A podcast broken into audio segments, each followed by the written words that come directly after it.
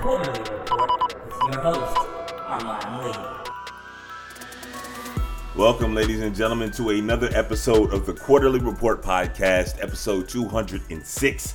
Of course, you guys know who I am. I am your host, Armon Lee, thanking each and every one of you all for spending about 90 minutes or so with your boy. And man, so much has gone on in the sports world in this past week, and there's so much to look forward to discussing, including Rob Manfred. Y'all know I can't stand baseball, but the baseball MLB's commissioner, he jumped out there full blast, and uh, it, it it even as someone like myself who is not a fan of baseball, not a fan of MLB Network, it does provide an interesting opening to discuss propaganda and the ability for these leagues and commissioners to dictate a lot of the narratives. But at what cost and at when at what point will we, the viewing public, say enough?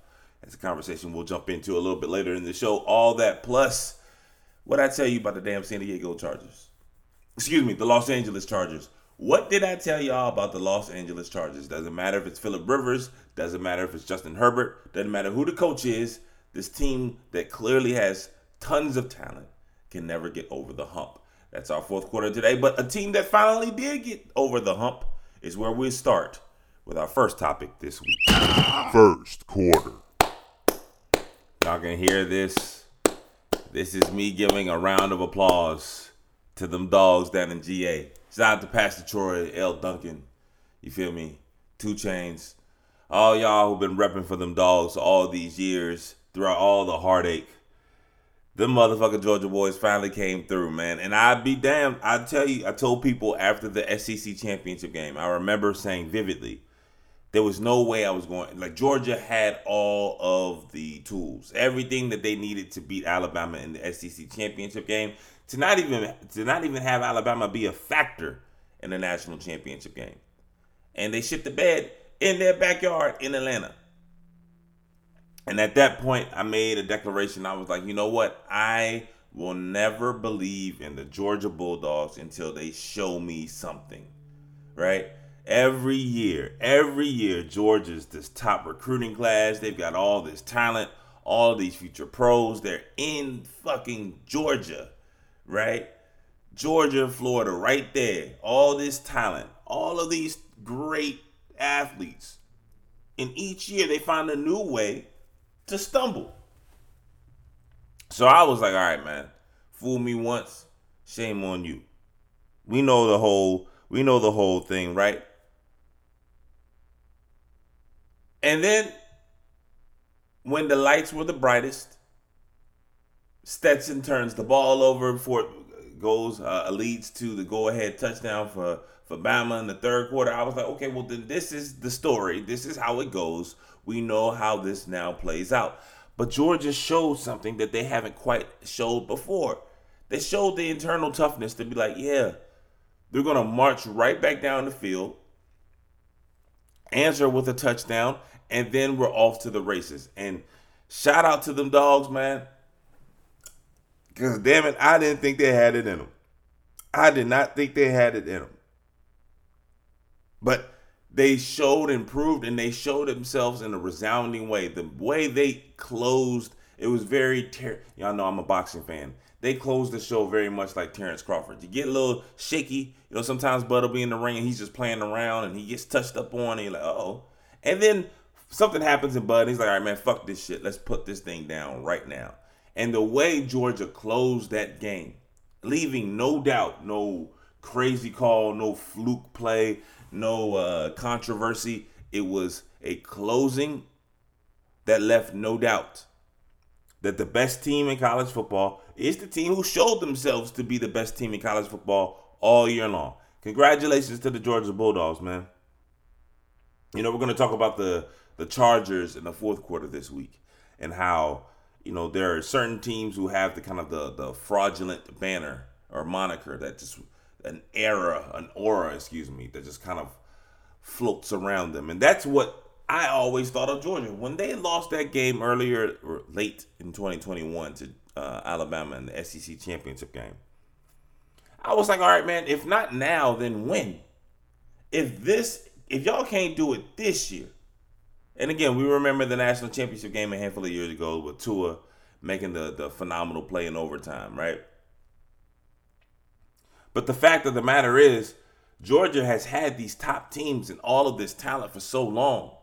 They've had opportunities to knock off Bama countless times in the past. And until last night, or excuse me, Monday night, they hadn't taken that opportunity. They had all the chances, but they never capitalized off the opportunity. And now that we are here, and now that we are celebrating the dogs, and now that we can finally say, Georgia, you've lived up to the potential, you've lived up to the hype, you have done what many of us have expected, or yeah, I think expect is the right term. Expected from a, a school, a program like yours in that area. Well, man, you know, what is there left to say? We just, you know, turn our attention to Alabama for just a brief moment. I think we all understand Alabama's going to be fine. Bryce Young is a pup. He's coming back for another year. He's going to get better. We would all assume skill position players, the DB is going to be healthy. The defensive line is only going to get stronger. Like, we know what it is for Bama, right? they'll be back in the championship. If not next year, the year after. I would probably assume they'll be back next year. It's a machine. A just keep on the, the, the, the pegs keep on turning. This isn't going to stop anytime soon. There are a well-oiled machine. But we saw, yo, Bryce, and he not always A1. There were some throws that were there to have, just missed them. Obviously, we were all going to look to that pick six to kind of really seal the game. There were there were plays out there that they left on the field, and that's okay. I guess when you are a team like that, like Bama, who's always in the championship and who regularly wins the title, you know that they're going to have another opportunity. At least we all assume that. But this doesn't have to be the end for Georgia either you know, for so long we've kind of looked for a team to really be the rival to Bama, and LSU was that for a, a small period of time. Actually, I shouldn't say that. LSU came with Les, and then they were gone for a bit, and then with Ed, Coach O, they had the one year of uh, phenomenal play, but um, you know, Coach O just couldn't handle the success in a in a, in a party town like uh, New Orleans. But it's cool we had Clemson for a brief time with Deshaun and two phenomenal games in the national championship, two great games. And there was a period of time we're like, okay, maybe this is, but that, that, that can't. And then you know, Trevor Lawrence. There were there have been brief periods of time where it looked like Alabama was going to have a rival. We all remember the one year with Cam at Auburn. Needless to say, Alabama has been in this position before. It's not like they've won 12 straight championships. We know we'll see them again. The question is, will we see Georgia? I think most of us was are I think it's fair to say that most of us feel extremely confident that we will see Alabama back. The funny thing is, even after Georgia did what so many of us assumed they should have already done, but have been tricked in years past. Georgia finally reached the mountaintop, but now do we all have the confidence to say that even with their location, their talent, that type of program, where it should be assumed that they will be back? How confident are we that they will? And I guess that's the truest testament or the truest statement into the the the believability, the confidence that everyone has in Georgia. Not the talent, not the players, not the program, but in the fabric of that team, the coaching staff, the leadership there. How confident are you that they can do it again?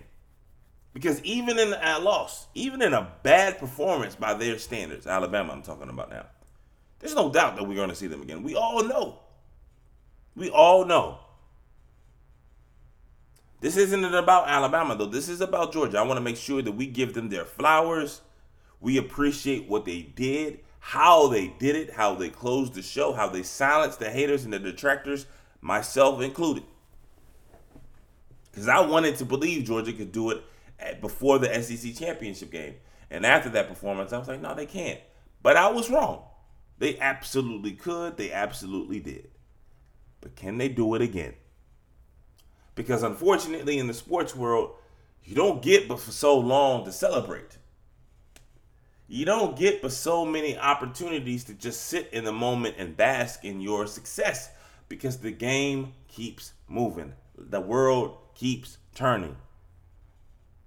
Don't think for a second that Bryce, I mean, we'll see. But I believe Bryce Young is the type of player that's going to be like, okay, I have to get better. Watch the fuck out. You know that defense for Bama is going to get better. You know the skill positions for Bama are going to get better. They aren't going to stop.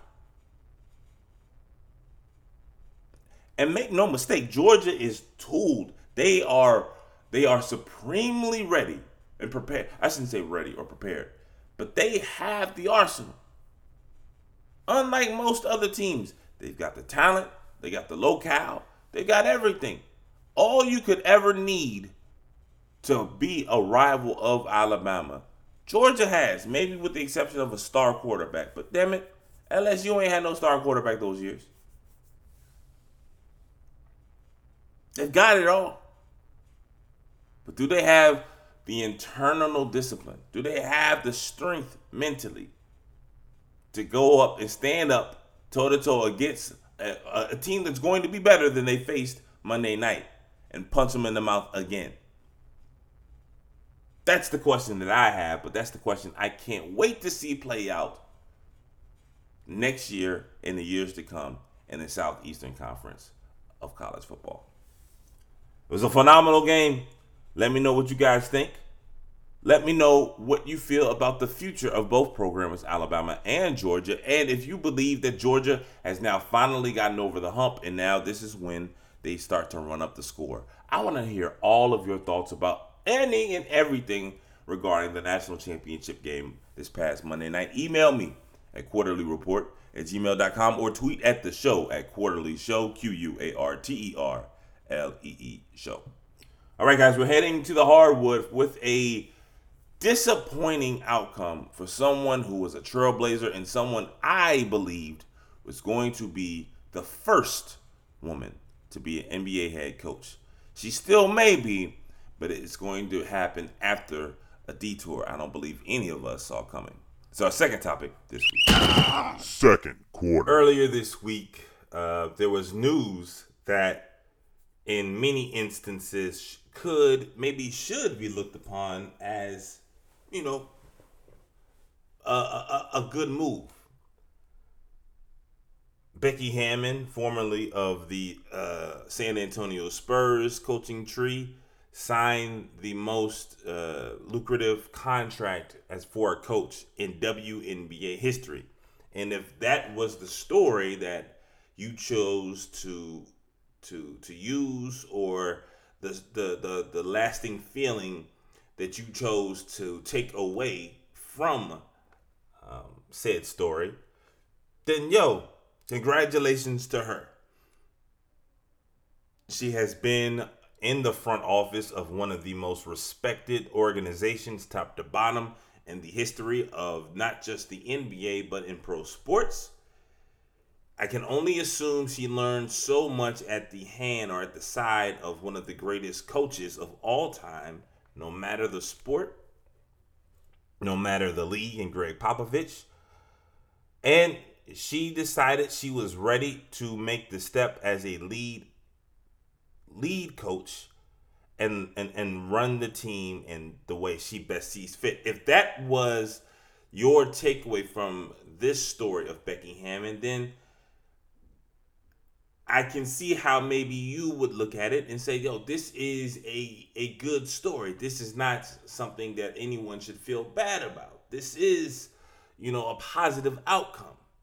The most lucrative coaching job in the history of any sport or any league, right? Like, there's no tears that need to be shed for Becky Hammon. Bomb. If that is the way you choose to to to to take away from the story of her, meaning Becky Hammon, becoming the new head coach head coach of the Las Vegas Aces, I can in many regards be like, okay, I can see where you are coming from.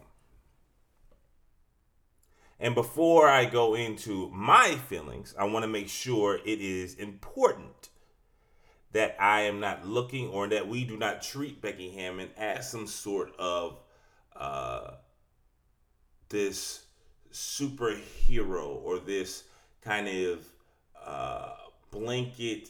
She can achieve a goal that means the issue of misogyny, the issue of sexism.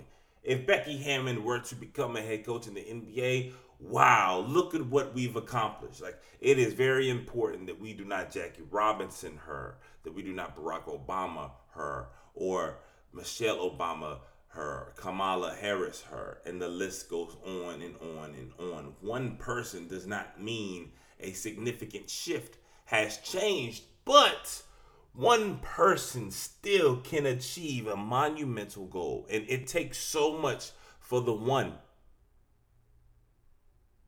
It takes so much for the one. Does that then mean that there has been, hey, we achieved that? We're done. In fact, once you get the one, it's time to rev up the pressure. Look at the NFL, for example.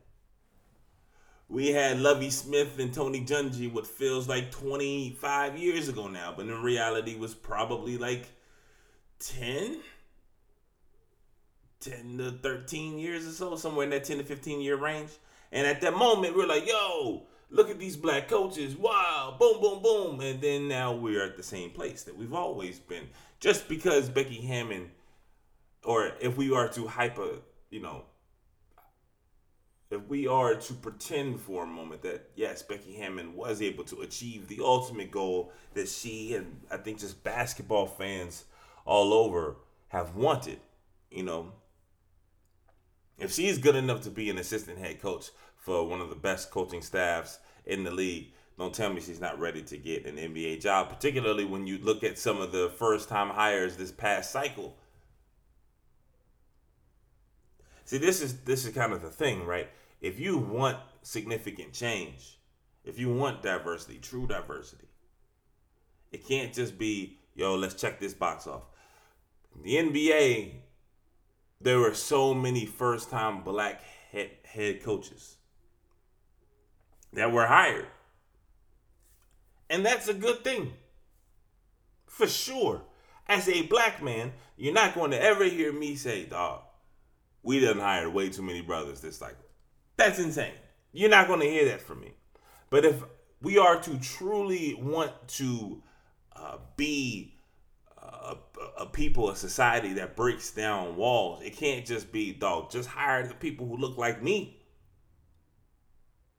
There is an hiring issue in the NBA, yes, as it pertains to black men, but yes, also as it pertains to women, black women, Asians, you go down the line front office. There was an article, I believe, in what GQ by Masai Masai Ujiri this past week, and he's like, "Yo, it's embarrassing that I'm the only black president of basketball operations or leader of the front office in the league."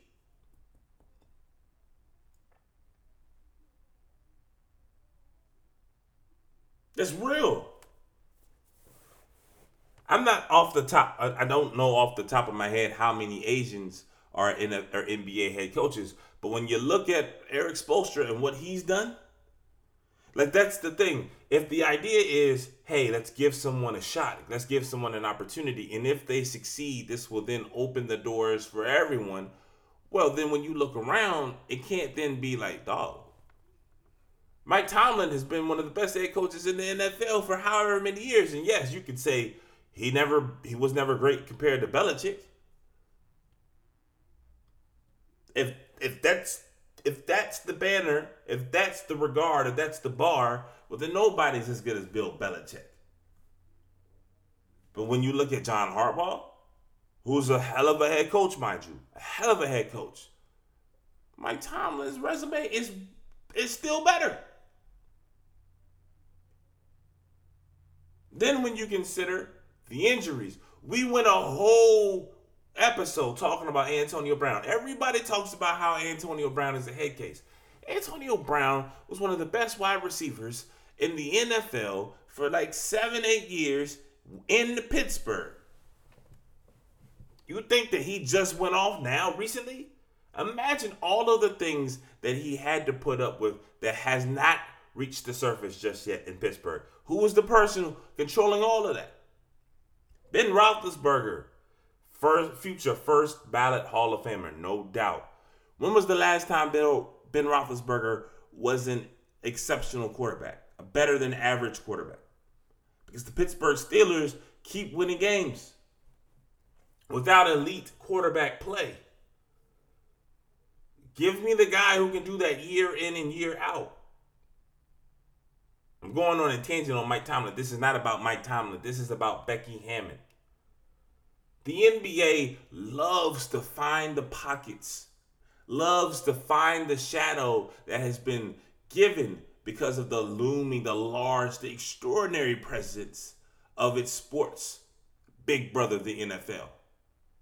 So the NBA, with that shadow, can just take a step out of there and be like, yo, look at us. We're not like the NFL. We're so progressive. And year in and year out, whether it's Swin Cash or Becky Hammon, who or the list goes on, there are now these women who are doing a phenomenal job, who are touted out there. Like, yo, look at us. We're getting another interview. We're we're another hot, you know, buzzword. We're another the new hot candidate every offseason.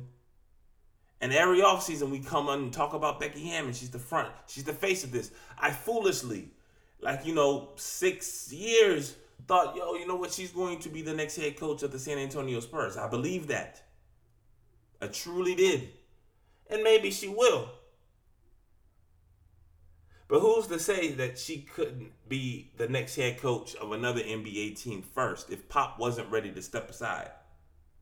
Why is it that she has to go the WNBA route? And there's nothing wrong with the WNBA, guys. I'm not saying that this is somehow a shameful right exercise. That this is something that she needs to feel bad about. God bless. She has the most she signed the most lucrative contract for WNBA coach in that league's history. But then you have to ask why. Why was that the road that was traveled?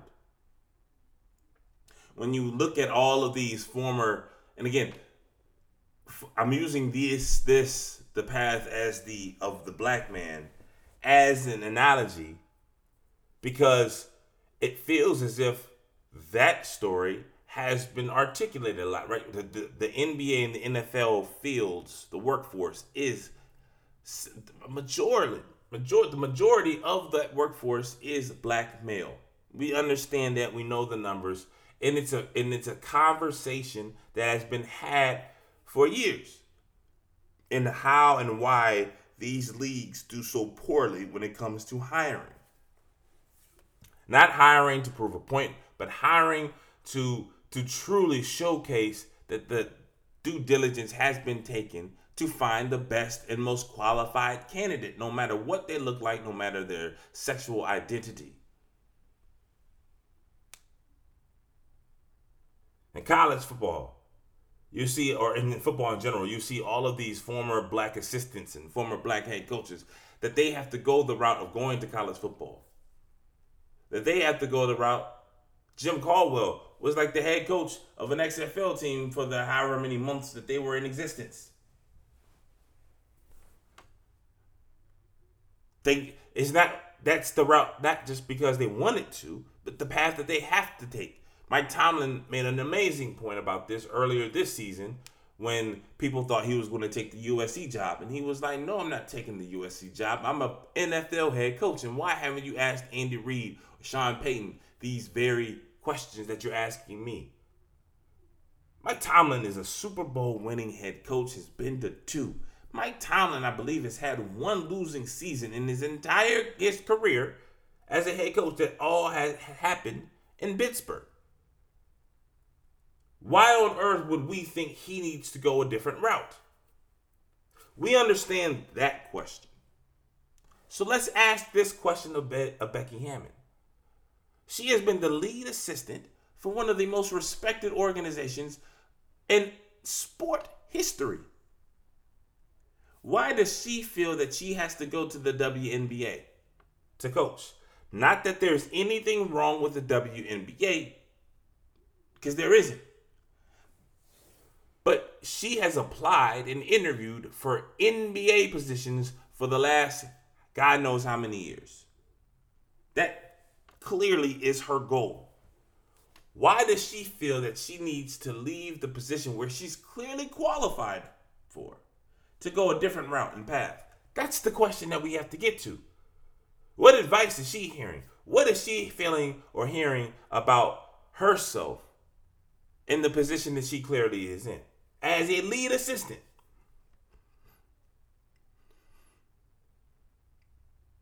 I'm not going to start naming names of players and, and, and current head coaches, right, who were hired this past year, who don't have the history or the track record that she does, or maybe they do have a history as a former head coach, but not not a successful one.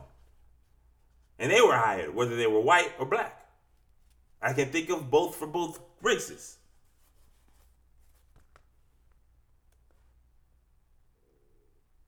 Without this woman getting a shot, a woman who clearly is deserving.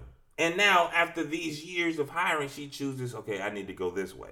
What had to happen for her to make that choice?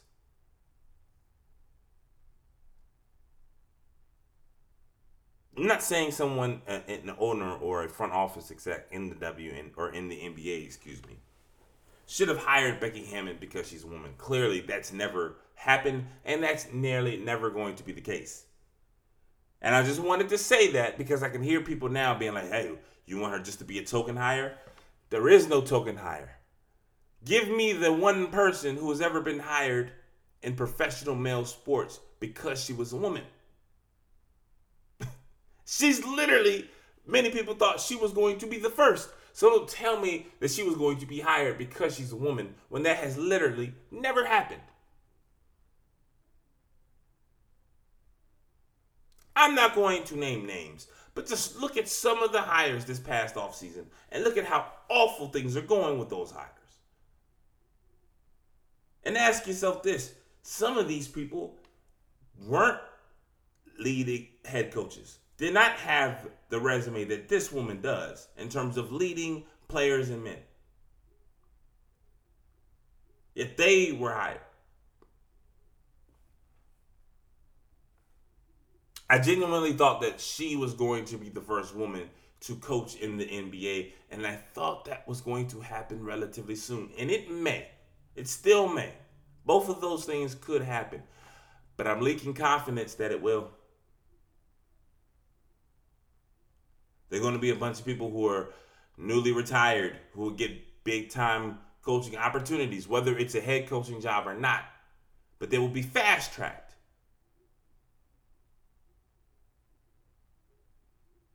And if we just give one day of frustration, if we just give this type of story, and this type of things that this, doesn't make sense, just one day, 24 hours of attention, and then let it go off into the ethers, well, then we can't then expect things to change. And I'm not saying that my little podcast and my little 20 minutes or so talking about it is going to be that change. But man, we need to talk. And I appreciate those of you who listen to me to maybe engage in this. And maybe not just listen, engage with your friends, engage with your family when it feels right. Because clearly, clearly, something had to happen for her to make this pivot. And we are seeing it happen to black coaches at a record, at, at rapid speeds when you look at football. When you look at basketball, how many of these guys who have tried to, who have spent the time, have spent the years, the countless hours paying their dues, and then being like, oh man, I have to coach I can't even coach D1. I have to go to D2. I can't get a NFL head coach. So now Eric Bieniemy is being linked to college programs. Mike Tomlin, one of the league's best. And on the NBA side, let's not forget about Patrick Ewing, who spent years, I think a decade plus, on the on the sidelines as a lead assistant, and then had to go to college. Had to go to his alma mater. We can identify that that's a problem because it is. And though that issue is still a problem currently, and that that issue doesn't necessarily get the most attention when it comes to the sports world. Let's not blend the like the things, right? Something that's fucked up in the sports world should not then get the same amount of attention as you know a fucking insurrection or war or uh, a pandemic, right? Let's you know I think we all can be reasonable there. But when it comes to sports, when someone needs to ring the alarm, the lack of hiring for black men in professional sports has been wrong. Not nearly as much as it should, but it has been wrong. If we only spend a day, if we only spend a, a news cycle, and then only a few articles, and then just hush up when it comes to women and Becky Hammon specifically, what, the, what do we think is going to happen? If you truly believe in a diver- in, in diversity, if you genuinely believe in it, you can't just pick and choose when it's a problem. You don't necessarily, you may not be informed in everything, and I don't believe I'm informed in every aspect of, the, of diverse hires. But when it is made apparent to me, my little platform that I have, you can best believe I'm going to speak on it. And I want to hear from you. I would like you to speak on it as well if you feel as I do. The path to do that is email Quarter-Lee Report at gmail.com or via Twitter, quarterly show, quarterly spelled Q U A R T E R L E E show. Let me know what you guys think and let me know where you believe the path forward is. Do you believe that she will still be the first woman head coach? Do you believe that that accomplishment that that kind of that opportunity will be granted in a soon in a short period of time because again six seven years ago i thought that we were going to we were on the cusp. I have no idea where we are in that timeline. All right guys you heard the horn. That means it is time for halftime but we've got so much to get into this week. I had a few topics that i was thinking about possibly doing but nothing really, really felt right. So we're going to keep the show moving. We'll have halftime again next week, I assure you. But this week, we're going to keep the show moving, heading straight to the second half. Adjustments have been made, didn't need much time.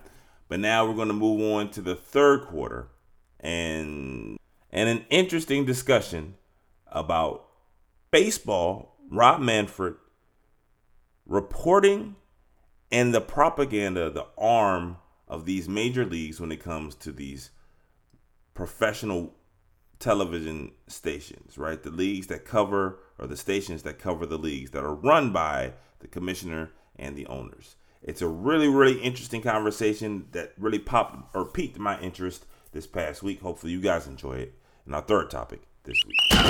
Third quarter. If you've listened to this show at all, you know that I really don't give a fuck about baseball no disrespect. I'm not yucking anybody's yums. If America's pastime is your thing, God bless.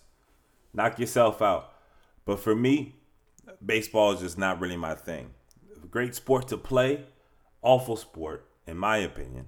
In my opinion, to watch. That being said, there are times when we on this show we dive deep into, you know, the America's pastime, right?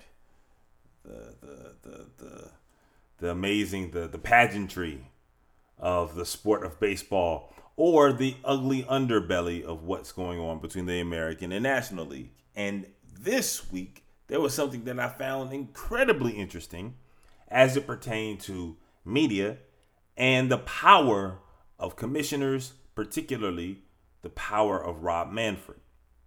Many of you probably know where I'm going with this, but just in case you do not, Ken Rosenthal, one of the most respected baseball minds in the sport, contributor to Fox Sports, writer for The Athletic, and earlier this week, a writer and contributor to MLB Network. Ken Rosenthal, again, one of the most respected voices in the sport, took aim at Commissioner Rob Manfred this past week, and that resulted in the commissioner removing or early terminating Rosenthal's contract with the network. It's a lot there to unpack. Let me first say every network, MLB, NFL, NBA, the commissioner of said leagues and the owners of said leagues, they basically run the show. They've got complete control over the content that airs on that channel. And if they like it or dislike it, they have the power, whether right or wrong, to adjust. It's government television. It's propaganda. But that's not a shock to anyone, or it shouldn't come as to one. I love the NBA network for the well, let me not say that. I know I know a few people who work at the NBA network. And there there are so many talented people who love the sport who work for the station. I think the station has come leaps and bounds over the past eight to ten years. But I also think that you know what the, the network could do so much more. But that's neither here nor there. One thing that is for certain though is when you watch the NBA network, they're not really taking a lot of hard shots. There aren't that many people who are looking to have hard and uh, tough conversations about the league and how the league is run, governed, etc. And as we said earlier in this show, yes, there are ways that you could critique the NBA. The NBA just exists in a really comfortable space where they're only they're on, they're graded on the curve just because they're the closest, even though they're not particularly close at all. But they're the closest as it pertains to the NFL and a uh, potential rival. Though, let me make this perfectly clear: there is no rivalry. Recently, they uh, released the top 100 programs of the past year. 75 of the top 100 programs were NFL broadcasts. There wasn't a single NBA, MLB, NHL broadcast to crack the top 100. So that kind of lets you know where the divide is and how large the divide is. But my point is the NBA network, NBA TV, they don't they don't go out and ask hardball questions of the commissioner and coaches and the refs and all that stuff. And it actually is a disservice to NBA fans. I think there is a certain level of creativity, a certain level of uh, curiosity that real diehard NBA fans would want to know. Like it exists for me, and I'm sure it exists for you. And the NBA TV could do something with that. But again, it's run by the owner and it's run by the commissioners. NFL Network, we already know what time it is. Roger Goodell and the owners, you're not going to get any deep dives on Colin Kaepernick. You're not going to get any deep dives on CTE unless it's something that has already been approved by the league. And I think most of us already understand it. It's one of the reasons why there's so many other outlets that people go to when it comes to trying to find um, information. No one really. I mean, I don't know how many of you all actually go to NBA.com or NFL.com for your your your your information, your rumors, your sources. There's so many other avenues to go to. Well, one thing I will say and give credit for, as someone who has worked not with, but I have worked alongside, right? Ken Rosenthal used to be a contributor at an old network. I do not know him, but I do know his reputation, and it's a sterling one within the industry. Ken Rosenthal is a journalist, and there have been reports that he and Rob Manfred have never really gotten along, and this is something that has been a long time coming. But Ken Rosenthal wrote what he felt. There are a lot of things that are going on in baseball right now. Don't know if you've been paying attention, particularly the lockout and everything else in between. Ken Rosenthal, as a reporter should, as a columnist should, as a journalist should, he let the chopper sing. Now, he's not surprised. Maybe it comes as a surprise to some of you all that the leagues run these networks. But make no mistake, Ken Rosenthal was not surprised by this. He knew very well what he was doing and the potential, if not likely, consequences for his piece. And that didn't stop him, which makes me feel like he knew this was coming. And all of that is fine. All of that is fine. But the question we have to ask ourselves is how comfortable are we? Just because we know they are within their rights, how comfortable are we that these leagues and these commissioners have such a stronghold on how we we as a viewing public as an interested sports society they have such control over the messaging and the information that we are able to intake. Look man i don't know what mlb network does from a numbers perspective, I assume it's not very great. Just like I assume that the NBA TV isn't great. NFL Network is a beast all to itself because we, as an American sports public, love the NFL's product. Something else that nothing outside of sex, money, and drugs could even come close to understanding in this country. The NFL is just a beast unto itself. So, yes, the NFL network probably does quite well. Everything else, what are we doing?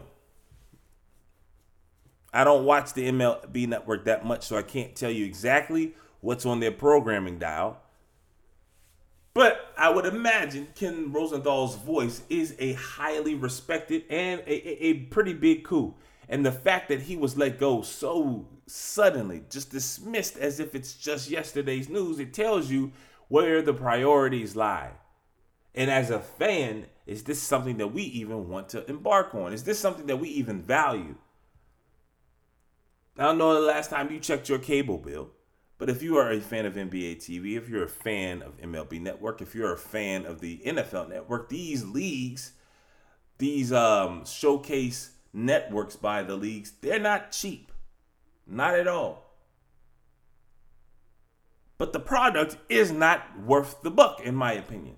So when these leagues start to flex like this, we can sit. I'm sitting here in front of my microphone complaining. I'm sure maybe some of you all have complained to your friends. Hell, I know a lot of the people I listen to in the sports world, David Aldridge, Dan Le Batard, two of the most people I appreciate the most, they've complained.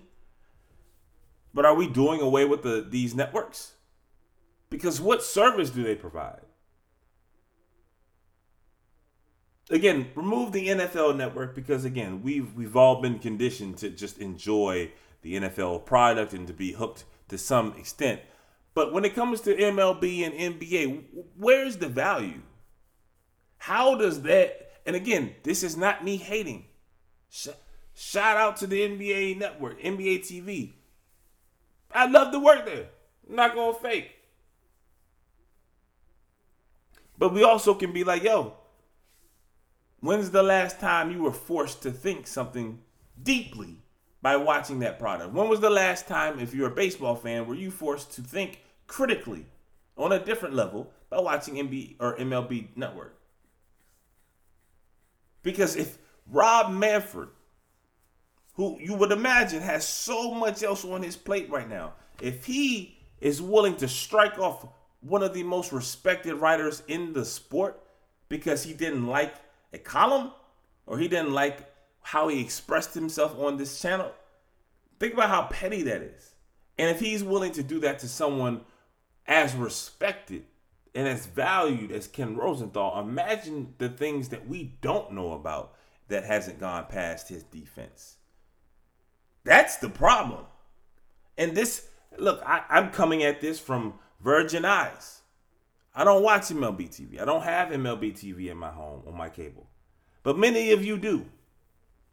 And I wonder, I wonder if this is going to be the start of us demanding, us leaning into our power as a viewing public and say, you know what? If we are going to pay this money, if we are going to invest the time, and if you are going to flex your power when it comes to something like this, this Ken Rosenthal situation, well, damn it, let's demand better. Let's demand a higher quality. Let's let's up the ante. Because it's cool if you are going to be run by the commissioner, by the leagues. We get that. And it's cool if you're going to be expensive each month when we pay our cable, particularly as so many people are cutting the cords. But I think most people would agree if you give me quality and I can afford it, I will pay it. People will pay for what they want. People prioritize the things that they want.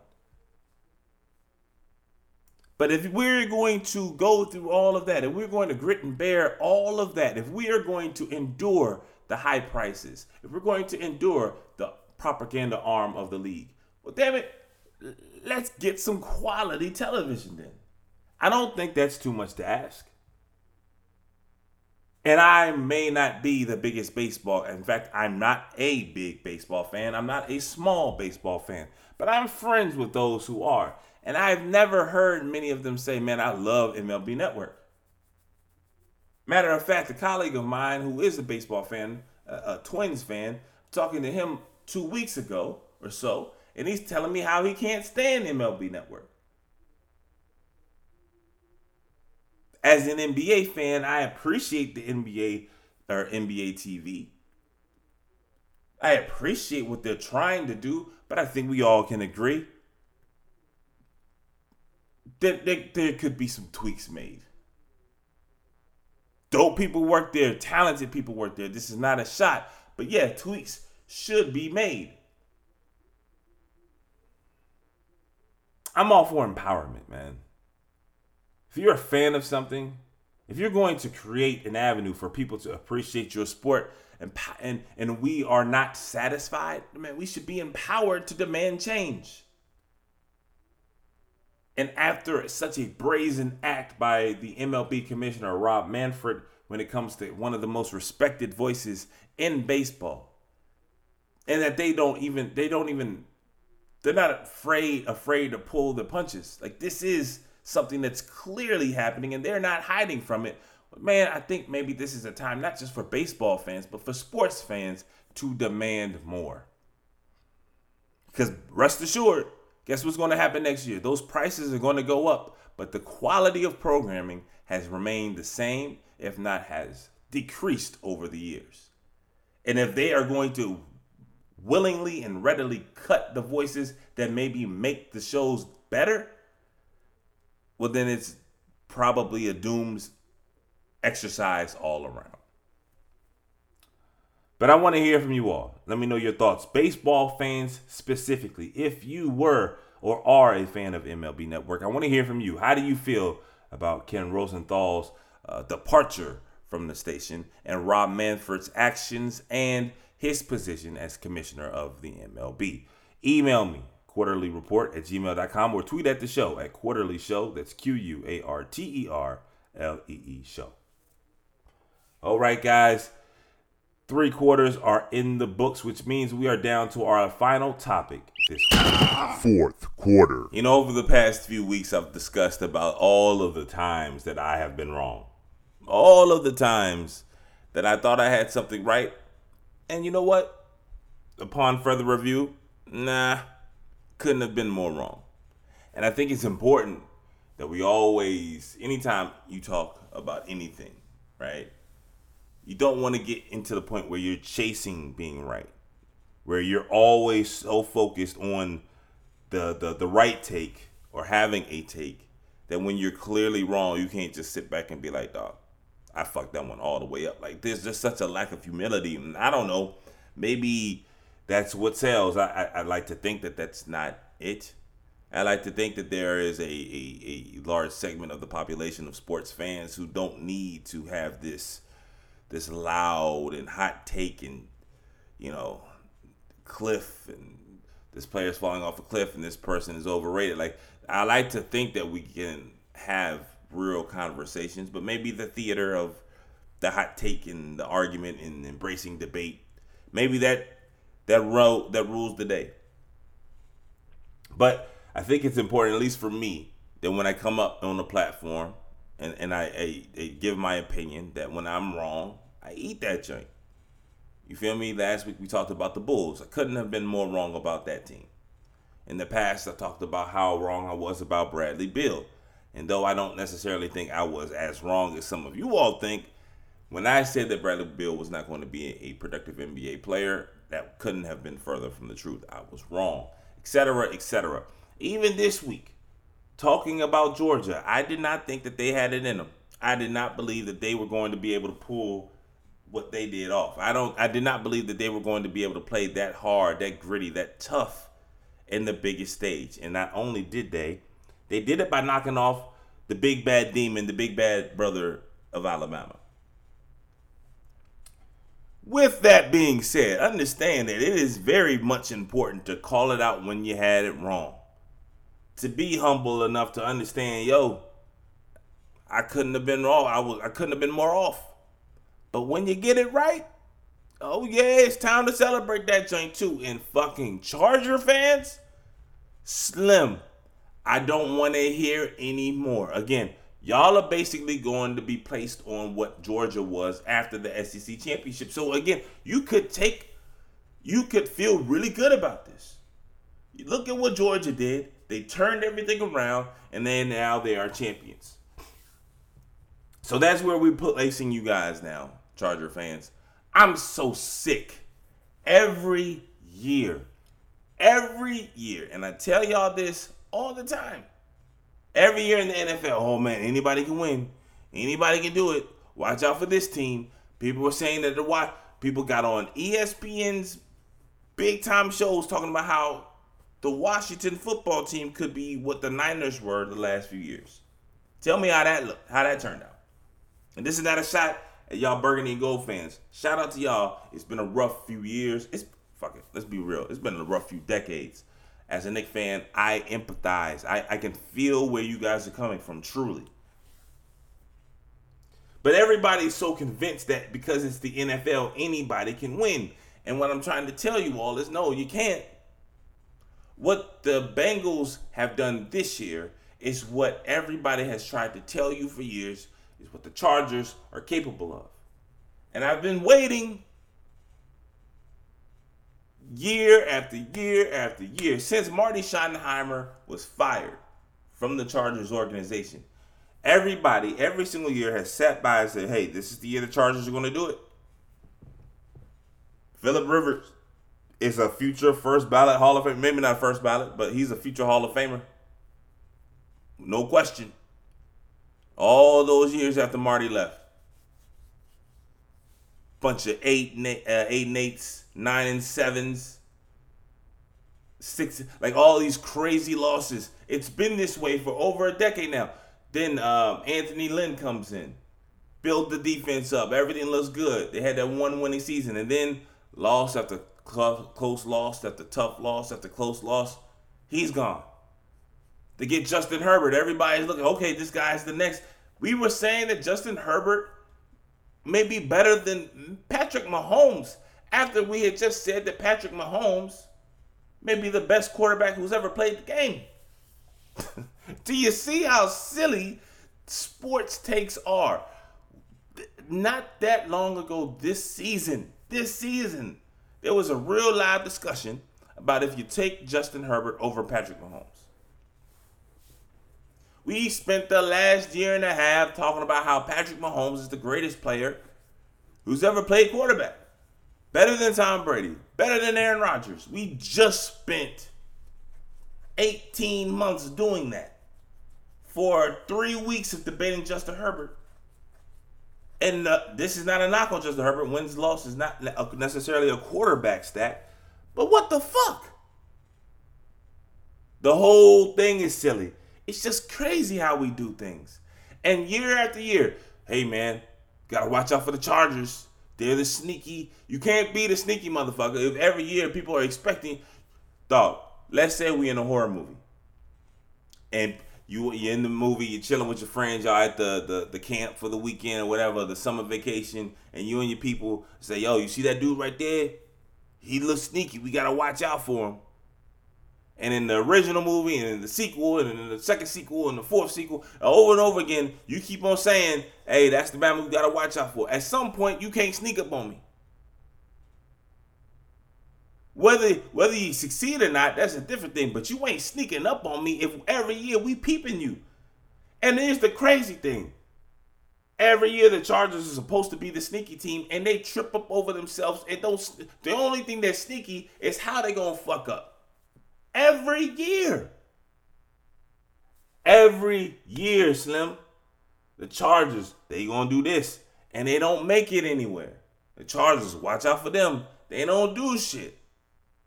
They got a great quarterback, but quarterback has never been an issue. Again, Philip Rivers.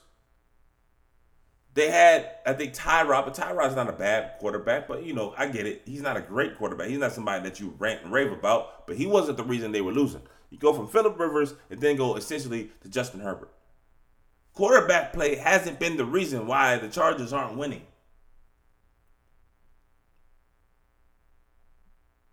Tough running game, great quarterback play, elite receiving threats, top defense, pass rush. It doesn't matter. They just can't do it. And I'm so sick of hearing about them. They are the Baker Mayfield of teams. Every time you turn on the TV, you see the commercials, you hear about them ranting and raving, and it's like, cool, I get it. I, I, I can vibe with this. And then when it's time to show up, they fall flat on their faces. But we live in a world, and we touched on this a bit earlier, where Mike Tomlin has to fight for his respect. Maybe not respect. I think people respect Mike Tomlin, but there are enough there are enough people who think that all right, his time has come. Oh, what has Mike Tomlin done recently? And every year we there's all these other teams and coaches and players who get all this hype, all of this hype, and they don't do shit. Look at the Raiders. The Raiders were in the middle of all types of controversies that weren't even their fault people thought there was a, a league wide conspiracy. They got entangled up in something that had nothing to do with them. It was about the Washington football team emails, all this other stuff that coach comes out to be just a fucking asshole.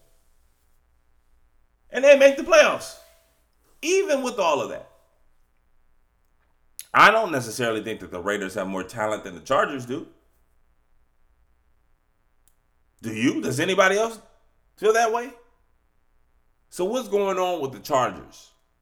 That for over a decade now, they just can't get right. It can't be the talent because every year y'all tell me that they're gonna be the sneaky team. And you're not telling me they're gonna be sneaky because of their cleats. I assume you're not telling me that they're to be the sneaky, sexy pick because of the way their jerseys look. But I believe you're telling me this because of the talent that they have, right? I mean, I think that's a fair assessment. It's a fair assumption to make. Everybody, all of these quote unquote experts are telling me that the Chargers are the team de jour because of the talent. So why is it that for over a decade the talent don't mean shit? Most important position is quarterback. Chargers seemingly get that down pat pretty much clear. I mean, Justin Herbert's supposed to be better than Patrick Mahomes. And why the fuck is he still sitting at home? Got an elite running back. Got a top defense. Got a great head coach. Y'all talk about this coach like he fucking Bill Belichick. Why? So what's happening? Where's the disconnect? Because I don't get it. I'm so sick of the Chargers, bro. But maybe they can turn things around. Hell, Georgia did it. Before Monday night, I was sick of the Bulldogs because they kept on getting hype and they kept on striking out with runners in scoring position every every time they got into a big time situation. At some point, you got to come through. And kudos to Georgia. We're going to book in this show. Kudos to Georgia. They came through in the biggest stage possible Monday night. So it's not impossible. It's not impossible that the Chargers couldn't ultimately do it next year or sometime in the future. But fuck if we keep on talking about them until they do. They say sports is a make or break league, a put up or shut up endeavor. The Chargers put up a whole bunch of nice looking clips, nice highlight reels. They got great jerseys. You feel me? Really dope jerseys.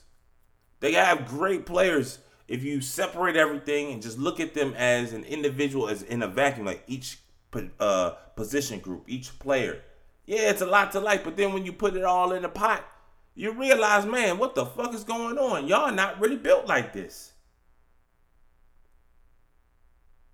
So why do we keep on paying y'all this much attention? Why each summer do we talk about the Chargers being the team to be on the lookout for? You know what? At this point, if y'all do sneak up on me, shout out to you. Because at this point, I ain't paying y'all no more attention. I'm sick of hearing about the San Diego slash Los Angeles Chargers. Put up a shut up, Slim. Because coasting as being the NFL version of Baker Mayfield, the NFL team version of Baker Mayfield. We shit on Baker Mayfield all day. Baker Mayfield made the playoffs last year. When's the last time we can say that about the Chargers? Nobody's comparing Baker Mayfield to Patrick Mahomes. We've already done that with Herbert. We pick and choose when we want to take shots, but for whatever reason, there are these darlings that exist. And it's not like they're the lovable losers. We're not mistaking the Chargers with the Lions now. The Lions don't have talent, the Chargers do. And the Chargers have never necessarily had to be held accountable for their failures. Blame the coach. Blame the coach. Maybe it's time we take a wider view and look around because it can't just be Anthony Lynn. It can't just be Marty Schottenheimer or whomever else has been leading this team for the last 13, 15 years. It's something else going on here. And until we can figure it out, until we can resolve the situation, one request charge your fans, charge your faithful, quote unquote experts who give out sneaky teams. I don't want to hear about the Washington football team. I don't want to hear about the Giants. I don't want to hear about the Dolphins. And I damn sure am sick of hearing about the Chargers. Can you do me this one favor? And the moment you think that the Chargers are going to be someone that needs to be covered or needs to be talked about as a potential sneaky, dangerous, under the radar team, just shut the fuck up. just do me that one, one small favor and shut the fuck up. Talked all about the Chargers, didn't say shit about the Bengals. Shut the fuck up. Just shut the fuck up. Please and thank you. All right, y'all. That's the show this week. Hopefully, you enjoyed it. Again, small house cleaning uh, things I want to get to first. If you have time, if you enjoyed the show, can you do me this one favor? Head on over to Apple Podcasts, iTunes, Stitcher, Spotify, Google Play, wherever you listen to podcasts. Download and subscribe to the Quarter-Lee Report show. Again, Quarter-Lee Report spelled Q U A R T E R hyphen L E E report. And while you're there, if you can write a review, leave me five stars, but most importantly, write a review. Tell me, tell your friends, tell the world why you enjoy, in my humble opinion, the best sports podcast out today. Also, I want to thank you all so much. Remember, you can email me at quarterlyreport at gmail.com, tweet at the show at quarterly show, and I will see you guys back here next week for another episode of the Quarter-Lee Report podcast. Y'all be safe.